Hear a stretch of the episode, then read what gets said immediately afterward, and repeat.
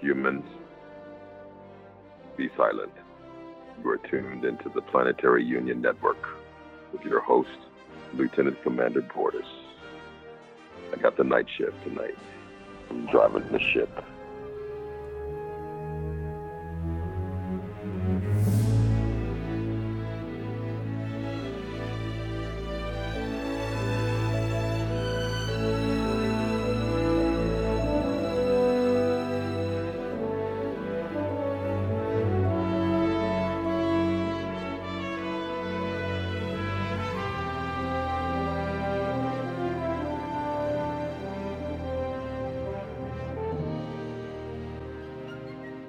This is Joe Quickle. And I am Michael May. And this is Planetary Union Network, the official Orville fan podcast. We can say official now. Can we really? Yeah, we can say official now. We're now official, actually, with the announcement of Peter Macon's episode from a couple days ago. Very cool. Yeah. Very cool. So our first guest up today is Jessica Szohr. Welcome to the podcast, Jessica. Hi, thank you for having me. Yeah, thank you for being here. We're excited to have you on as a guest. We've got a lot of female listeners that have been asking us and to have you on. So it's great to have you here. Oh my gosh, I'm so excited. Yeah. So I also feel that I actually think this might be my first podcast.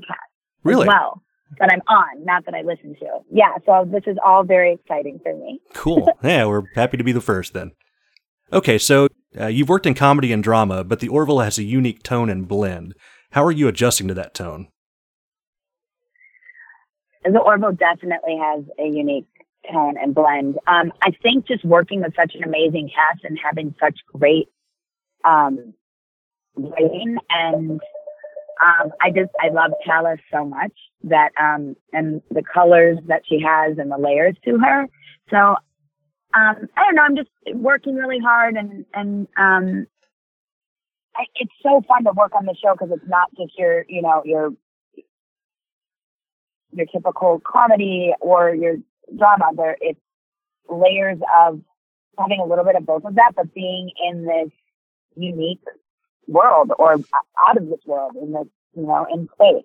So I feel like even a little bit more room for the comedy and a little bit more room for the drama with the underlining, tones of what current event we're talking about or politics or just a love story. So how Seth writes and how the wonderful writers on our show put this puzzle together with every department is really beautiful and wonderful. And it just feel like we have a little bit more room because it's space jargon and in space. If that makes sense. Right. So did your experience in both genres help you find the right mix for Talla? I think with Talla, she was written in a way that when I sat with Seth and he pitched her to me and told me about her, I had a pretty clear vision of what I wanted to do with her.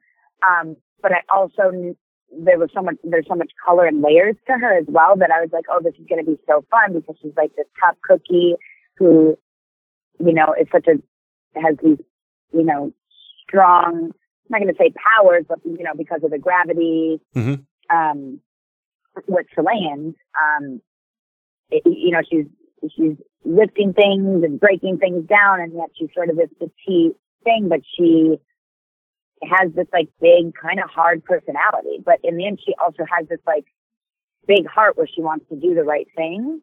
But yeah, when I was being pitched this and here's this Chilean that is elevated strength in environment of like gravity, I'm like, wait, that is rad, that is crazy. That is so cool. I get to have that dynamic to this character and then, get to be on this ship with the different dynamics with Bortus and with Ed and with just everyone. And, the cool thing is they're all trying to make a difference and do the right thing. And just the way they all click and go about it in different ways to make it happen, I think is a really beautiful thing. and then have, you know, that being as smart and talented as he is in the comedy world, then throwing that little, like, you know, piece of, you know, fairy dust there, and then you have it be a major issue or underlining thing that goes on that kind of can open people's eyes as well. And I don't even know that Seth specifically, like, sits down and is like, I want this, you know, I want people to get this from that. I think it's certain things that he believes in or wants people to open their eyes to, maybe. That he, you know, touches on certain things. I don't want to speak for him or anything like that. Sure. But so that's also really, like, that's what I was trying to say, which is also really beautiful to me, to be a part of something where, you know, it's opening someone's eyes to something they may not have looked at that way, or looked at and, you know, put themselves in someone else's shoes. And I just, the amount of texts and things that I got from people that it affected in a positive way, was meant a lot to me. So it was just, like, interesting. I'm like, I've worked on many things, and we have not texted me, and we talk all the time. And now on this, and I'm not surprised, because, you know, Seth is very, you know, one of the best in the industry, so it makes sense. It just, I don't know, I, when I woke up to those texts and things like that, it put a big smile on my face and on my heart. Yeah, this episode this week was, it was one of the best, and your performance in it was, keeps getting better and better as we go through. Thank you. That is really nice. I'm always trying to get better and work harder. And also on that, like, working with Seth, what he brings out and the trust I have for him as a director, and just how calming, like, how much this dude has going on between writing, directing, starring, and this is one of his projects, and he still has other things going on, and then to have, like, such a, like, an ease to him, and to talk to the actors and direct them in such a calm way, I can at least speak for myself, is build your, I don't know if confidence is the word, but, like, build, like, makes you feel good in that moment, so that you can, like, breathe and be free and be organic. And that there's other, obviously, work that goes into that with your backstory and your preparation and all that, but having someone that, like, can talk to you and give you a note and such a commute, like, in with such ease, where it's like he knows, and he does, and that's part of it. Like, he's very specific, and this is one of his babies, and I'm so happy to be a part of it. But a lot of if there is good work in that episode from myself, that has a lot to do with him.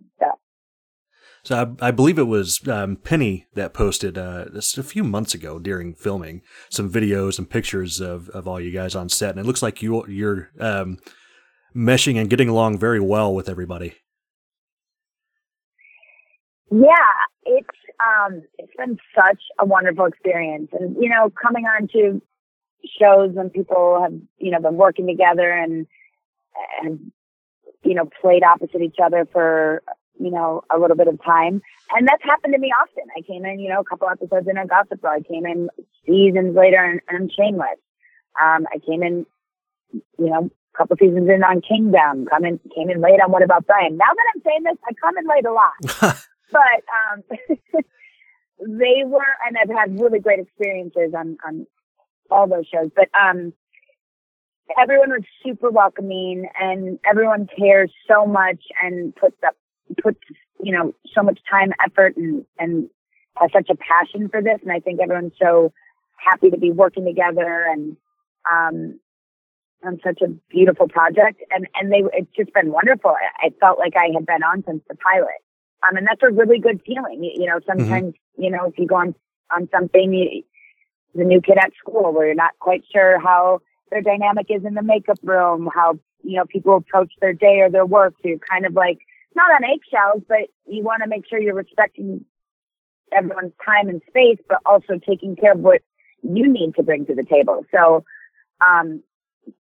walking into the Orville with the way everyone was a really, it was I was great. It was a good feeling. It was like right away, I'm like, oh my gosh, I hope this show goes for years and years and years. Us too. And not just because I know everyone was, even after, you know, and then as time went at the table reads and reading these, you know, such well-written scripts and these amazing directors and all bouncing off each other. It's just all around, it's been a really great puzzle to be a part of. So we narrowly missed meeting you back in April on set. Yeah, well, that's a bummer. Why don't you should come back a bunch this next season? Yeah, we're hoping, very much hoping to. Yeah, I would love that. So you've been part of a show that had a huge following before, but how has the sci-fi fandom surprised you? The sci-fi world surprises me in a way that I feel like there's, you know, like, I don't want to say a cult following, but kind of that way. And I mean that in the best sense of the term. Like, even with Shameless, there's like, these people have been watching it from the beginning. They are diehard fans and they love, you know, this character for this reason and know everything inside and out about all that. And I feel like with this show, and not even just Seth MacFarlane fans, I think people, there's like a big group of people that really like that world. And I think it's really cool and rad, and I'm very excited to be a part of it. I also think what's really cool is that I'm finding that some people that maybe wouldn't be like, oh yeah, I'm into sci-fi and sit and watch this, have watched The Orville. And I've been like, oh my gosh, I love it. And I didn't expect this. And This is awesome. So I think that's really great too, when you can pull in for any genre of a show. You know, if someone doesn't love comedy and watches something and then it's like, oh, I can get in. And I think that's great. I think then you're doing your job. Right. But I have found many people have been like, it's not maybe something I would have, you know, sat down and watched, but I've watched it and now I'm addicted and I'm in. And I think that's a really great thing too. All right. And, yeah, we're excited to have you, on the show, and, we want to thank you again for coming on the podcast, and we're looking forward to seeing what's in store for, Talla in the future. Me too. I would love to speak with you guys again, and thank you for, all that you do. And I really hope you enjoy the rest of the season. All right. I'm sure we will. Okay. Right. Have a great weekend. And next up tonight is Kevin Daniels. Welcome to the podcast, Kevin. Hey, thanks, guys. And congratulations on your official title. That's pretty dope. Yeah, thanks. Yeah, that is pretty dope. Yeah. Like that. Yeah. So how are you doing tonight? Yeah, we're doing great. We just talked to Peter Macon a little while ago, so it's great to talk to another Moclan. Nice. We are very happy to be here. There they go. I love what you guys do. You guys enjoyed the show last night? Oh man, I had a blast with it. I got lots of questions, and I look forward to kind of just walking through it with you a little bit. But to start off, the first question I have is just about, like, I know you've been in a lot of you have a really impressive filmography. You've been, you know, guest star on tons of different shows, and I guess the question I have is, you know, you obviously you have a connection. You know, your character on this episode has a connection to Bortus, like a lot of past history, and you know, you kind of develop a relationship with Talla throughout the episode. And the question is, I guess, is it how challenging is it to step into an established cast like this and kind of bond with them, especially like with one of the members who you're supposed to have like this, you know, previous relationship with? You know, I was really lucky with The Orville because I knew a bunch of those guys already from we had I've known Peter for years. We were friends in New York, and you know, kind of growing up doing the theater scene and booking the show. So when he got the job, I was just like, dude, congratulations. That's dope. And Jay Lee, who plays Lieutenant LaMarr, is also a really personal friend of mine here. So he'd been working for Seth for years, and we do karaoke every once in a while. And I'd done this short film that Jay had written and directed, And Seth screened it and was like, I really like that dude. Who is he? And Peter's like, oh, he's great. Let's make him a Moclan. it was a whole thing. And then they, you know, they brought me in for this role, and it was me and a couple different guys. And you know, Seth was, you know, on the fence of where he wanted to go with it. And they were all like, no. We love Kevin. Kevin's the one. So it's like, all right, let's give him a shot. And then it kind of like went from there, you know, but I've known them for years. I know Adrienne really well. She had done the Wonder Woman pilot with Tracy Toms. So I had met her, and it was just kind of like, I was like, oh, cool. So, you know, and they all took me out to drinks, and it was just, you know, that cat loves to drink. It's great. That's what we understand. Were you on that Wonder Woman pilot? Were you on that Wonder Woman pilot? I was not on the Wonder Woman pilot. I watched. Oh. Yeah. My one of my best friends was on it with Adrienne, gotcha. So that's when I met her. Yeah. Okay. So it was kind of like, it's like, oh, cool. You know, so we're all friends. And I had visited the set before. I like just to see it, because I was like, dude, you're doing a space show with Seth MacFarlane. Yeah. I want to come see that.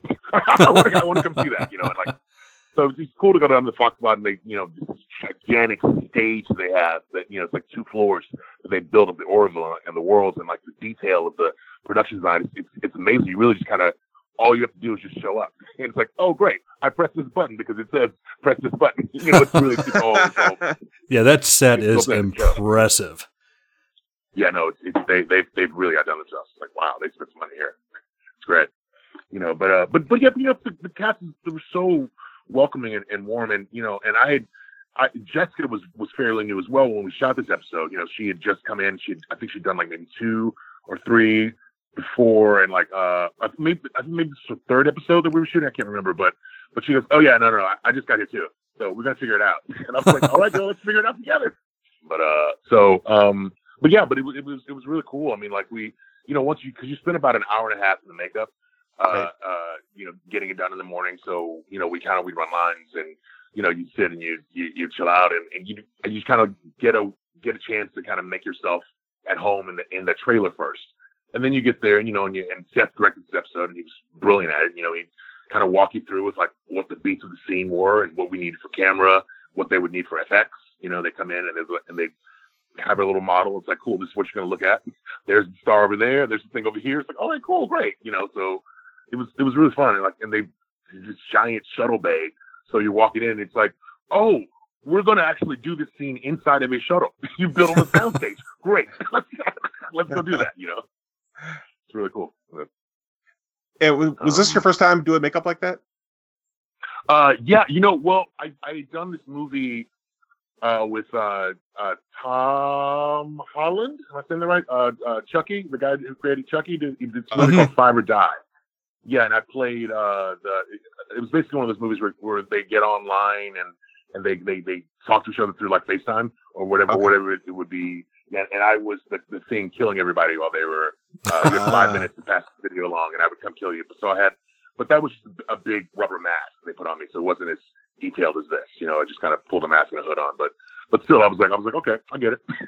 But this was the first time that I was in full prosthetics. It was like, you know, they're building pieces to fit and sculpt my cheekbones and, you know, my jaw. And it's like, oh wow, okay, let's do this. You know? Yeah. But. And you mentioned spending some time in New York. You were at Juilliard, right? Yeah. I'm Group 27. I graduated in '98, and I lived in New York for about 9 years. And I did a lot of theater there, and I did a couple soaps and a few small television appearances. And then I decided I would come check out L.A. in about 2002, and I've kind of been here ever since. And I've gone back to New York. I got a chance to play Magic Johnson on Broadway, which was fantastic. And I was like, wow, okay, sure. I got to do that. You know, I wish the show had lasted a little longer, but because of that show, I got my tickets to see Hamilton, so it's all good. There you go. Yeah. Tommy Kiel directed both shows, and I was like, well, Tommy, our show wasn't as successful as Hamilton, but can I get tickets to your new hit, baby? Work it, man. Yeah, work every angle you can, man. Every angle you can. Especially for Hamilton tickets. Yeah, dude. I was like, what can we do? but New York holds a very special place for me. So it was really dope to like get a chance to kind of play an alien, you know, on the, you know, in the simulator in like 1945 New York, like, and they had the details they had, like the cars and the thing. I was like, oh, this is magical. It was really great. It was really cold that night, but it was really great. It's really great to do that. That 1940 set, is that just like the back lot there at the studio? Yeah, or okay. The back lot of Fox. Yeah, it's back lot of Fox, I think it's fake New York. We walked through that. Yeah. Oh, wow. Nice. But yeah, I'm sorry. I will ramble on forever. So you guys just direct me, whatever you want to know. Joe, do you have any questions before we get into the episode? All right, so you've done a few fantasy shows like Smallville and Buffy, but this was more of a true sci-fi. Yep. Did that experience affect the way you approached the character? Not really. Like I'm a big sci-fi fan. Like, and I love a great parable. I love a great fantasy that gets us out of ourselves and who we are. But for me, it was really just about another guy who has needs and wants and feelings, and it's just about learning what their culture was. And I was lucky because Peter has created such he created the way they talk. He created such a indelible version of the Mocklans of what they are, their culture, and things. So I really just kind of got to mimic whatever Peter was doing. I was like, let me see, how do I do this? Let's go. And they just played the scenes, and it was beautifully written. I just loved the script so much. I was like, oh wow. So you really just kind of show up and say your lines, and just don't fuck it up. Just don't do anything extra. It's like, it'll guide you. It'll work for you. So I just kind of approach it the way I approach anybody. It's like, well, what do you want in the scene? What are you trying to get out of it? What are you trying to keep from the other person from knowing, or whatever it is you're doing? And I asked a lot of questions, but I was like, great. And the fact that it's sci-fi, it's just a bonus. The episode opens with Kelly and Cassius on the. See, now I'm doing it. It's Cassius. But Ed and Joe both pronounce it Cassius. I love the callback. Yeah. I did that literally every time on our episode discussion for that when they introduced him. I said it that way every time. I'm like, yep, that's going to be a thing. Is I'm now I do the Captain Ed Mercer version of Cassius or. Whatever. And I know better because Cassius Clay, that's my trigger memory for it. So I know how to pronounce it, but I don't know. When I see it written, I just try to say it. It gets weird. But anyway, so they're in this 1940s simulator program we were talking about, and they break up. Yep. But then, kind of during that, at the end of that that scene, Kelly gets called to, greet Lokar. And the Mocklans have shown up. Right. We learned that the Orville is en route to Mocklus, and Lokar is this brilliant engineer who's come to assist with these deflector upgrades. We learned that Lokar is, like I said, one of the finest engineers, not only on Mocklus, but in the Union. And quickly we find out that there's this look between Lokar and Bortus, and we very quickly find out that they know each other. Yeah, it's. I remember when we did the table read for that. Again, Peter Macon's a genius, but we did the table read for this, and we're sitting around, and you get out, and his first choice, his first line, it's very simple. It's just Lokar, But he takes a pause. I come across. I walk out of the shuttle bay, and he's like, Lokar.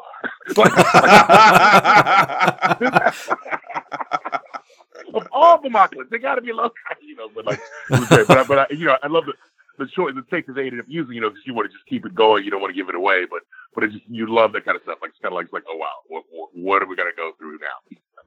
And speaking of looks, so almost right away, and I think Joe noticed this. I didn't pick up on it until later, but I guess Lokar kind of gives a little look as.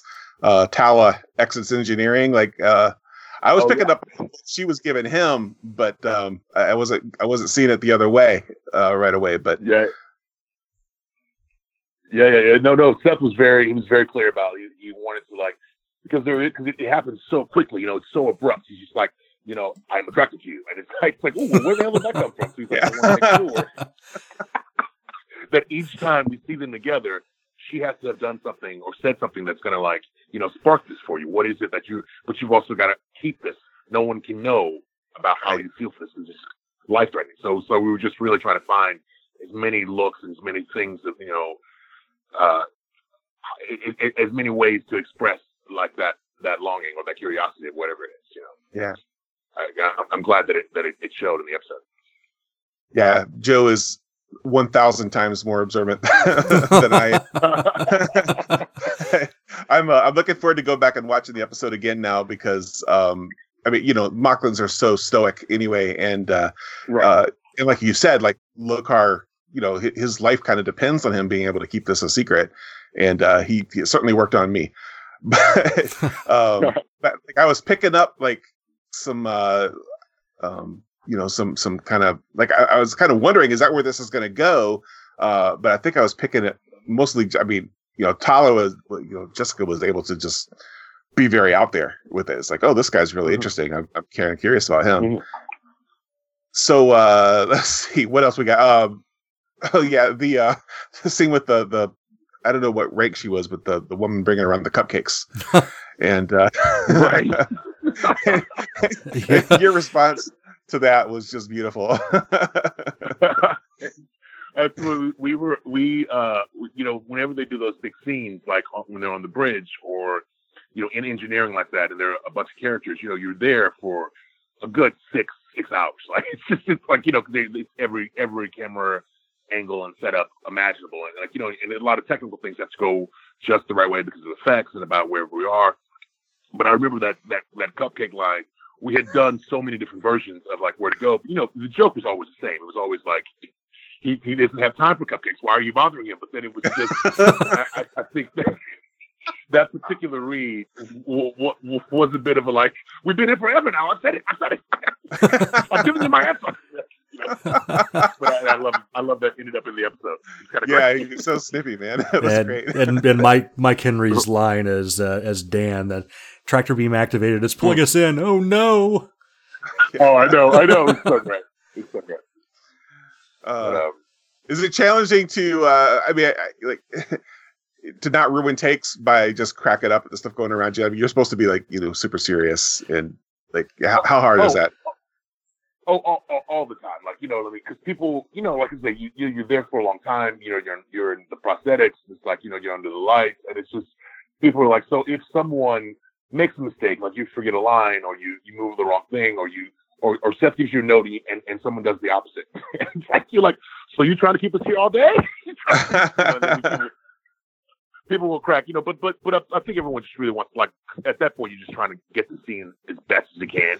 You know what I mean? But every once in a while, you literally will just break out because someone just looked at you funny, and it's just like, oh, that's, or the makeup is peeling, or whatever it is. It's just, you know, you crack. It's great. Yeah. I guess meanwhile, back on the bridge, they're having like, some conversations, the bridge crew is having conversations with Bortus about Moclan culture, and yeah, and you know, he reveals that you guys are, you know, former. What was the term? Kodashik, I think. Kodashik, yeah. Yeah. And but that was brilliant. That was hilarious with Scott Grimes. Yeah, no, Scott is a genius. Right? Yeah, that's so funny, man. It's like, I knew that's what it was. You swallowed the tooth. I knew it. Yeah. Yeah, I love that he's starting to figure out Moclan culture. It's like, let me guess, he eats it, right? But yes. And we get the whole deflector test, and Malloy almost ruins it because he's such a good pilot that he can't be hit with his piloting skills. And so I'll dumb it down for you. Yeah, right. Yeah, dumbing it down. Yeah. And I love the bit with the torpedo where the Moclans get a little bit zealous. I know. I mean, we said no torpedoes, right? I mean, you were right there. No torpedoes, right? Yeah, I was right there when you said it. You were right there.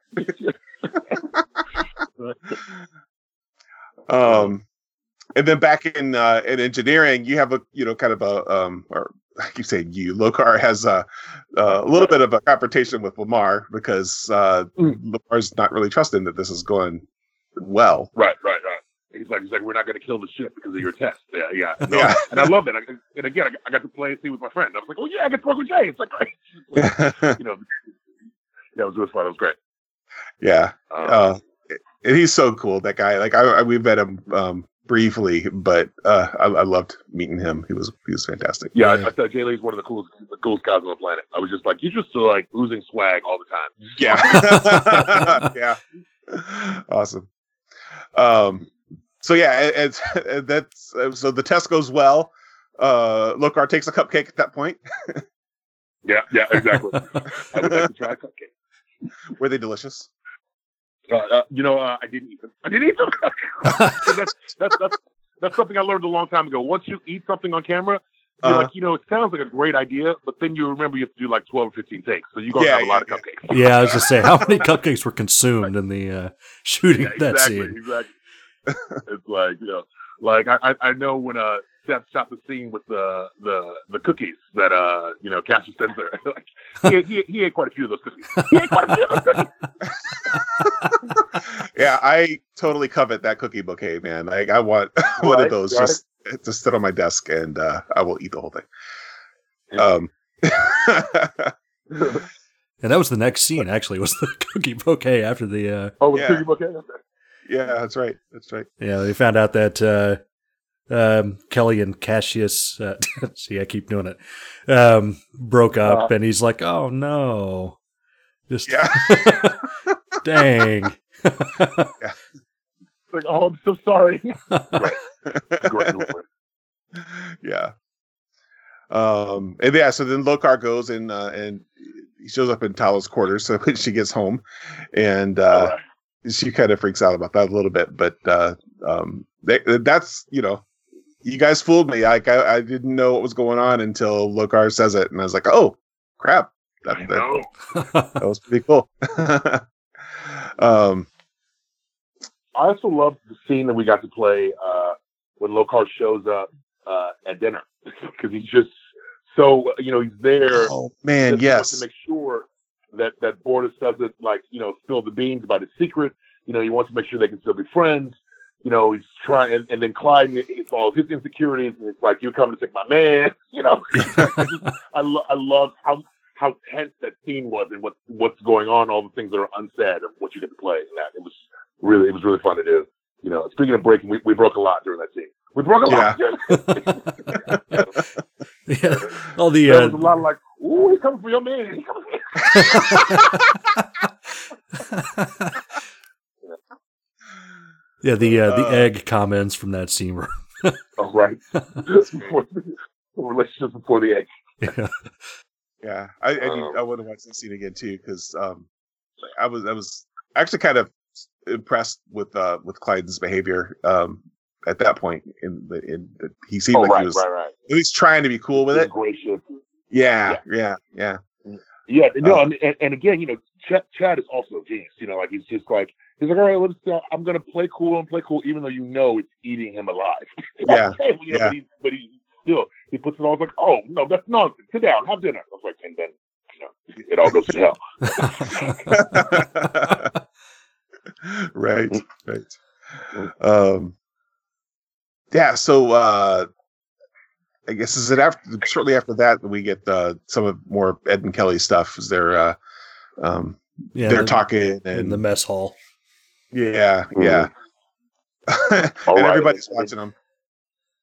Yeah, everybody's watching. And I love that scene too, because that's the scene where Talia watches them and she's like, well, if they're meant to be happy, if they make each other happy, why not just go for it? And you see the character realizing, oh, well, you know what? Let me give this 6'5" Moclan the chance. Let me walk it, so then that leads you to the observation deck. When they're out there and they have that conversation, which it was really, he really confides about like how difficult it is to have this, to have these feelings, living in his, and she, takes the cue, and I love how the courtship starts, and it's like, oh wow, and they, share so much, and then the walk out into the simulator. I keep wanting to say holodeck. They don't have a holodeck, though. They don't have a holodeck. They have a simulator. Yeah. But so that's the, I love that stuff. That was really, really well captured and well written. You know. Yeah, I was fully on board. I was rooting for those guys. Yeah. Right. Let's see. So where are we now in the episode? So Joe had a note about how Isaac and Claire are the most stable relationship on board the ship, which I think that was a line from the show. Yeah, it was a line from the show. Yeah, and Isaac's talking about he got in trouble because he went around asking people about how to have beautiful coitus. Yeah. That's exactly what women want: dutiful coitus. Yeah, I was just so happy for Mark because when I got there, I'd asked him, I was like, so what's it like? You know, because you're always in this full getup, you know, like the robot head and stuff. And he's like, I got to do an episode where you actually get to see Isaac. You get to see Isaac. I get to play me. And I was like, oh, let's go. And he goes, yeah, because this robot head is so hot. And I was like, do the voice. You know, and he did it for me. I was like, oh, you're genius. Nice. I was like, yeah. I would have loved to have gotten a chance to play with Penny and Mark. That would have been fun to see where that could go. But, you know, Who knows? Maybe there's a jailbreaking feature. Maybe. Yeah. I'm fingers crossed. Penny wasn't in this episode. Was right? Huh? No, I don't think Penny was not in this episode. She wasn't. She wasn't in this episode, no. Yeah. So back in the I'm going to call it the holodeck too, but back in the later, one of my favorite lines in the movie is a little girl comes up to you and says, "This is Betty. I got her for Christmas." And your line after that, "That is not my concern." Loved it. I had to stop laugh for a while before I stopped. That's not my concern. I love how he blends the humor in these episodes so with such like poignant stuff, you know. But he always finds a way to, like, get you with these great zingers. And I was like, oh my god, I get to do this too, because, you know, a lot of the stuff that I've been doing lately, a lot of the guest stars have been comedy shows. So I'm always looking for something like, well, how can I make this funny?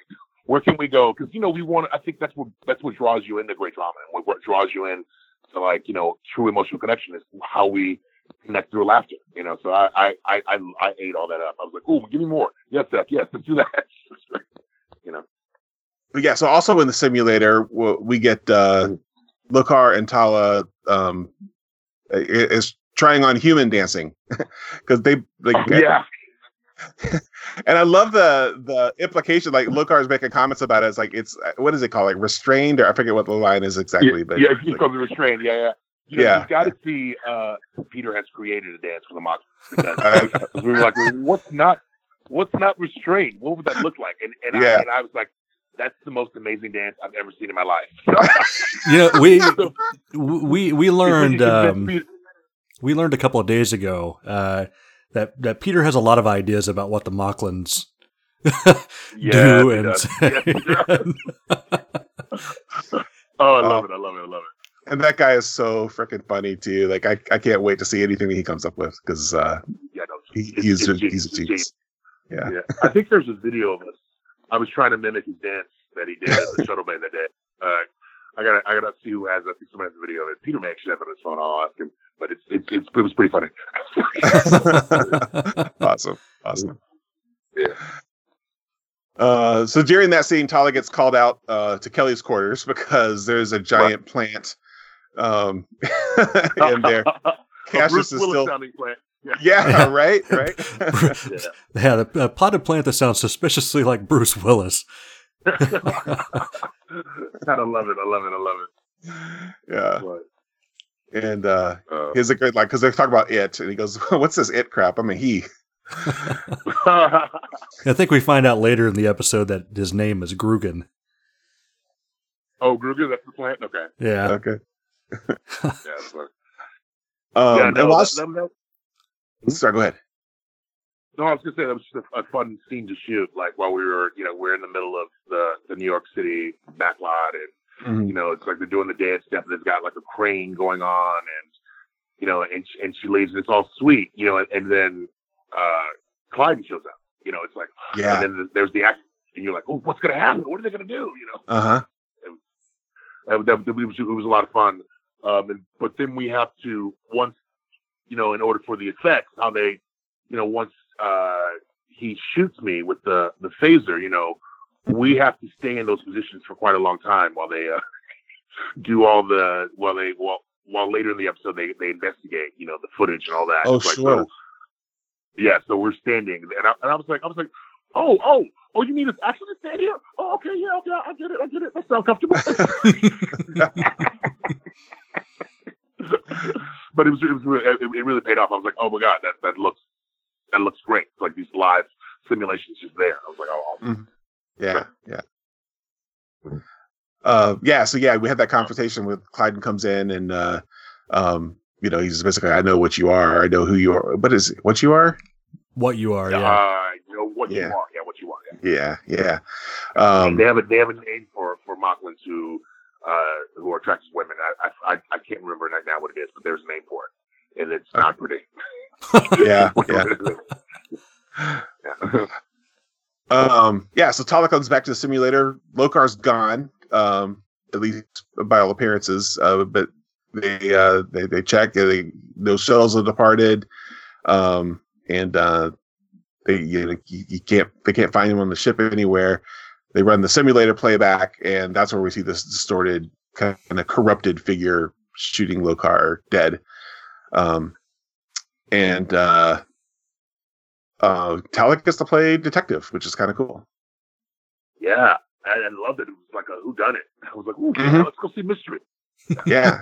I just thought it was such a great episode in order to like really solidify this character's place on the team, on the ship as well. You know what I mean? Like you get to see her vulnerability, you get to see her be this, you know, great detective and like this great, you know, just warrior for justice. And I was like, oh, this is dope.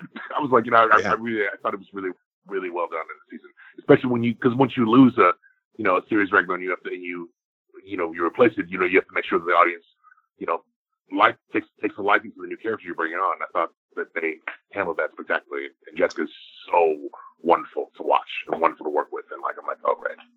Very cool. Yeah, it really worked to kind of differentiate her from Alara. Like, I mean, she was a bit different from the get-go. Like, her character's clearly got a different personality. But this really opened it up and let us get to know her better. And and just, you know, how she's going to be different. Like, she's just, you know, infinitely more confident than Alara ever was. Yeah. So, what else? What's next, Joe? I'm trying to remember where we are. There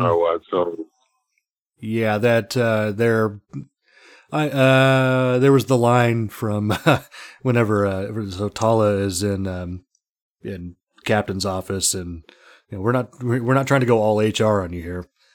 Yeah, yeah, right. Well, if you would let us know, yeah, that was great. It was great. Yeah. They were a little upset that she hadn't. I'm with her though. It's like it's really not into your business, but yeah, I don't know. So then Isaac and LaMarr eventually they're able to kind of clean up the corruption in the simulator playback and see that it's Klyden. Although Klyden claims that he's innocent, he says he didn't do it. He had planned to turn Lokar in, but he says he didn't shoot him. But they arrest him anyway. They put him in the brig, and there's somebody makes a comment about this has to be the most insane thing that happened on the ship. That was Talla, right? Talla said that, yeah. She makes it to LaMarr. And, God, yeah. Yeah, so and then funny. We get like this whole litany of stuff. Yeah, all these things from the first season. So great. Like, oh, no, Bortus almost crashed the ship because of porn. Remember that? Yeah. I almost got put to death because I was fucking a statue? Yeah. Yeah. Just Tuesday on the Orville. It's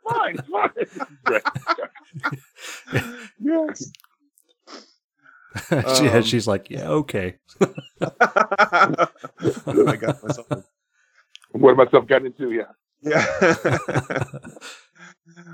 But she comes to determine that Lokar's still alive, and she goes on the hunt for him and finds him cloaked in the shuttle, And it was all, he staged it because suicide is just as taboo on Mocklist as so there's other serious things. And so he didn't want to bring dishonor to his family that way.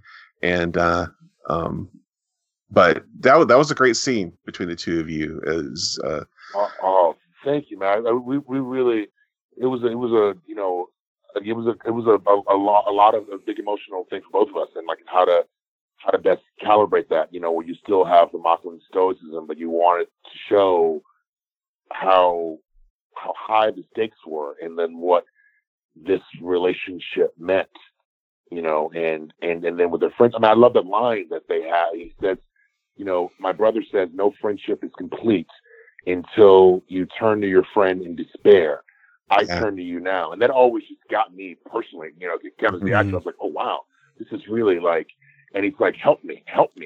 And she can't, because you can't let an innocent guy rot in prison. You can't do this stuff. And it's just like, and then just the struggle that he's had to deal with, to, you know, reconcile his identity and all of that. I thought it was like such a beautiful piece of writing. I was like, that scene really brought it all together for me. And like, I thought how Seth cut it and what, you know, what he used and how I was like, this is some great television. And I was like, dude, wow, I was very proud and happy to be a part of it. Yeah. Seeing Jessica having to keep her emotions at bay until the very end when she unleashes, you know, and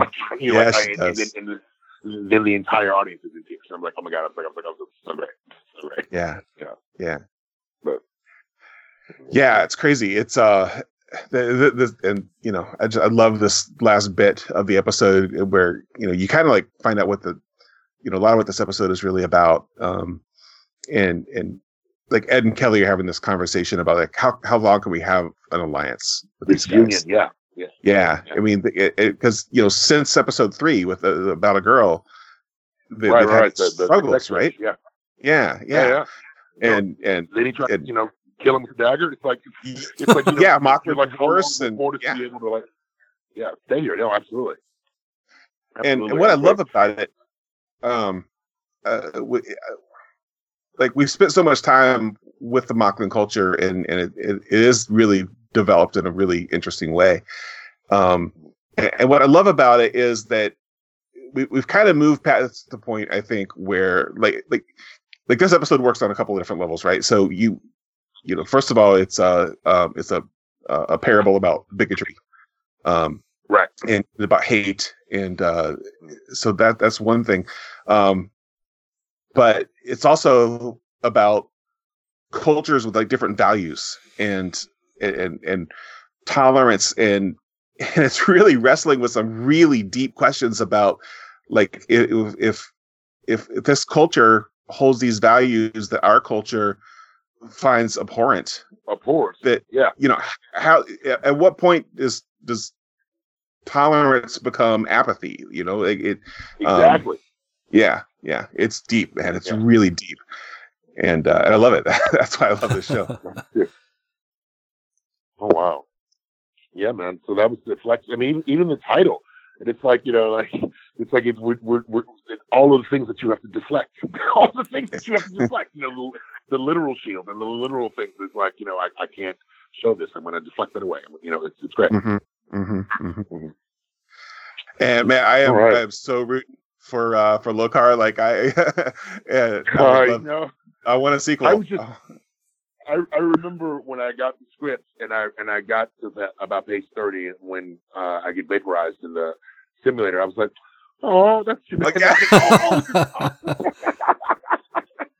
I was like, okay. And then it was like, oh no, he lives. Because I was told early on, as long as your character is alive, you can come back. And I was like, oh, he lives. What's a little jail time? He'll be all right. He can come back. Yeah. He's such a cool character. Like he's struggling with all this stuff. Like he's you know, he's so alone, you know, amongst his own people, but he's also so smart and so resourceful. And I'm rooting for him and for you, man. I hope he is back. Yeah, that's why I think that that if anyone can get out of this, it's Lokar. Right? Lokar, find a way. Brings up. Yeah, he's MacGyver. I'm there. Hmm? He's like MacGyver. He's like MacGyver. I was like, you use the shield cloaking device to hide yourself? Dude, that's a G. That's a G move. And he's all calm about it. Like, yeah, sure. Can't you do that? Anybody can do that. It's really simple. Oh my God. Yeah. Wow. Well, guys, it was great to talk to you. I'm so glad you got me on the show. I appreciate getting to kind of relive the glory of last night with you guys. Well, thank you for joining us, man. It was really a pleasure talking to you. Yeah, no, you're great. Joe, Mike, you know, and is there an official Orville sign-off? Like, what do you guys do? How do you end the show? Ja'loja. What'd you say? Ja'loja. That's how we sign off the show. Ja'loja, is that it? All right. Yeah. Yay, Ja'loja. All right, Kevin, man. Thank you so much. It was really great. No, of course. Of course. You guys have a great weekend. All right. You too. Bye-bye. Yeah, bye. And, so... thanks again to Jessica Szohr and Kevin Daniels for joining us on this week's episode. Okay, so we will be back next week for part one of the two-parter. It's Identity Part 1. Again, there is no synopsis for this, just like this last week. Fox is keeping the mystery strong. That's good. That's good. I don't want to know too much. So we should have Kai Winter on next week. Cool. And possibly a special guest host that we're trying to confirm with.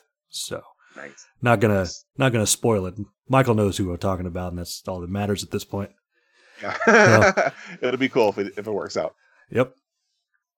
And okay, so. I guess that's. Forgot. Yeah, we're already we're running the contest for the trading card packs. Going to run through the 22nd.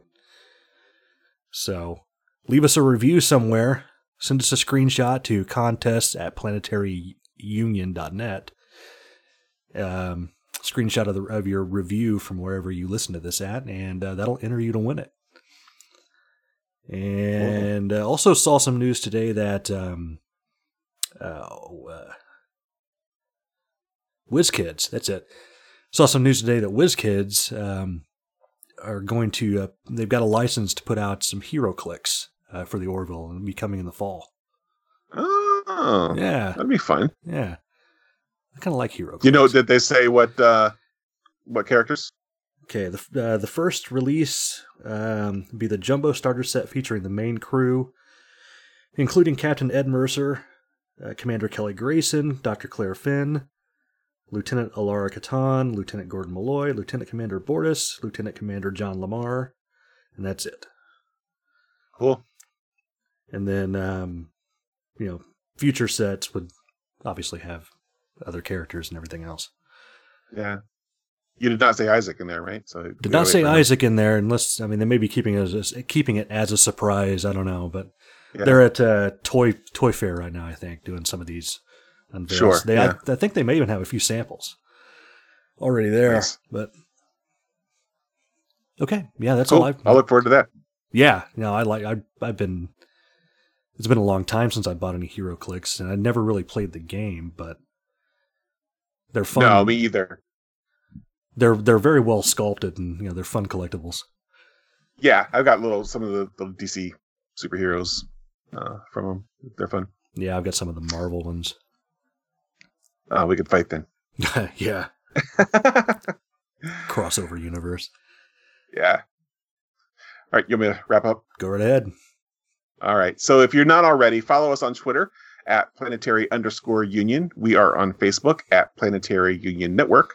We're on Instagram at Planetary Union Network, and our website is planetaryunion.net. And then I guess until next time, Ja'loja. Awesome.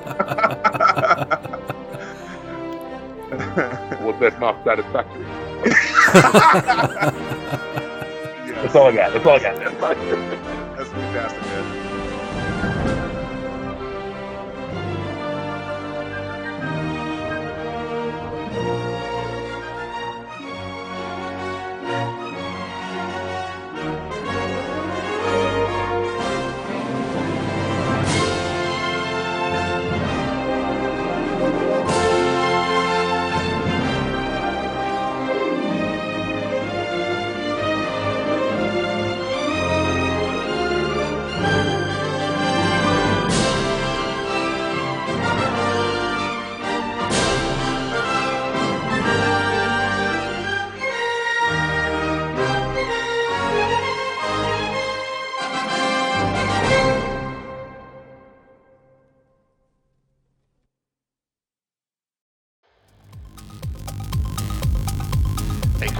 Media production.